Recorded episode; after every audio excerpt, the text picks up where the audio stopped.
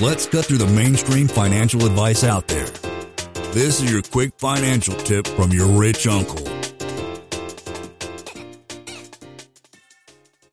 talk about your company now. You have got this big real estate company. You've got over a billion you know, assets under management, over eight thousand units. Talk about what. Talk about your business and maybe a little bit about what like a typical day looks like for you. What are you doing?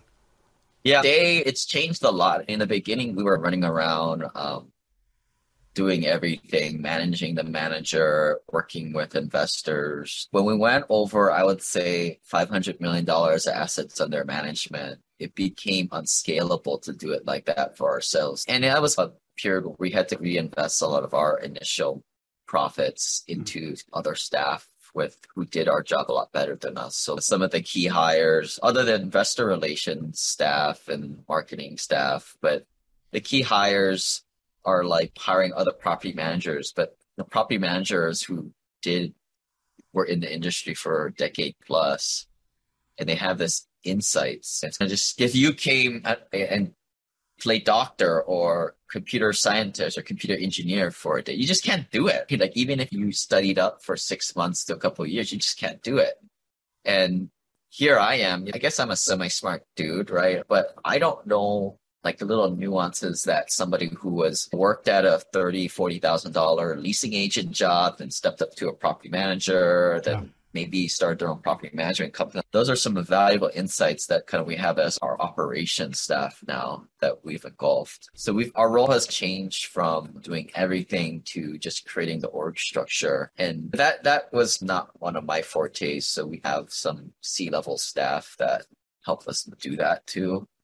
But these days it's more like guiding the direction and business development because that was essentially what got us started was the key relationships and continuing to build key relationships in the future, like with banks and with pref equity partners and stuff like that. What but is I, the?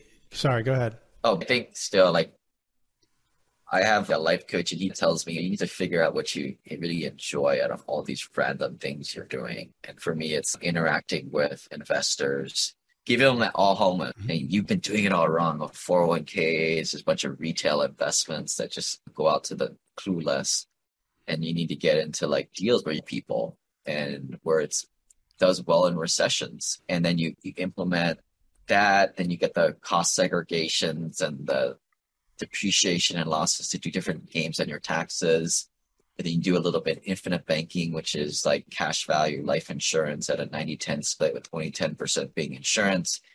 And those one two three combos like it's a powerful thing that is very counterintuitive to how normal people do finances or people still in that Dave Ramsey school of thought. It's a game changer and it allows people who've been working so hard. I'd say our average client, $1.5 million net worth in their early 40s with two kids. You change one thing around. Now one spouse doesn't have to work and now they're, they see the light instead of another 20, 30 years of working. It's really five years ahead of them. It's totally transformational within these individual families and putting on the events and then meeting other people who have taken the red pill of finance. Um, that's what I enjoy. Awesome. And you, you, so you're putting on some events too. Talk a little bit more about, about that. It sounds like you have events for your clients. Yeah, we're a kooky bunch, right? Like we are, our deep down core is like we're savers. We delay gratify and we get off on that. People come to we do in Hawaii. Like people come to Hawaii, they, nobody stays at the high end stuff. That's not yeah.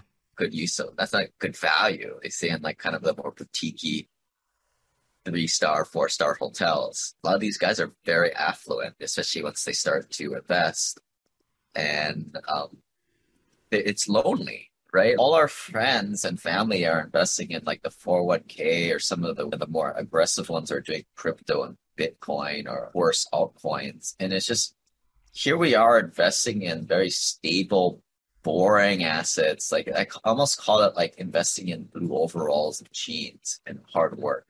We buy 1960s and 1990 properties that caters towards the lower middle class, the grungier demographic. It's not sexy. We slowly, and it takes a while, right? This is not a get rich quick scheme. We go in and we rehab units slowly as tenants move out. It takes forever, it takes several years, but in recessions, it performs pretty well. And in good times, it outperforms a lot of the good stuff.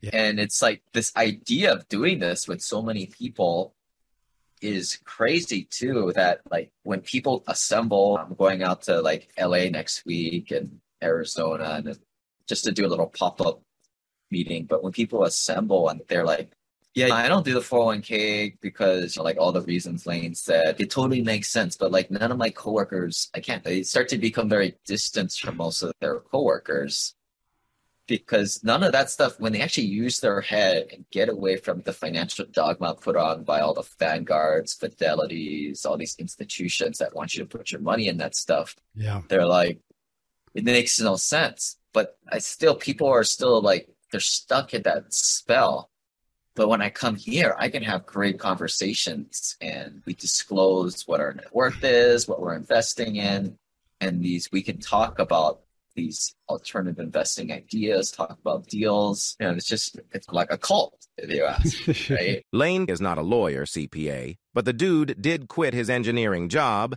and now owns thousands of rental properties. Learn more about the secrets of the wealthy. Join our community at thewealthelevator.com slash club. And if you're looking for a longer form podcast, also subscribe to the Wealth Elevator podcast.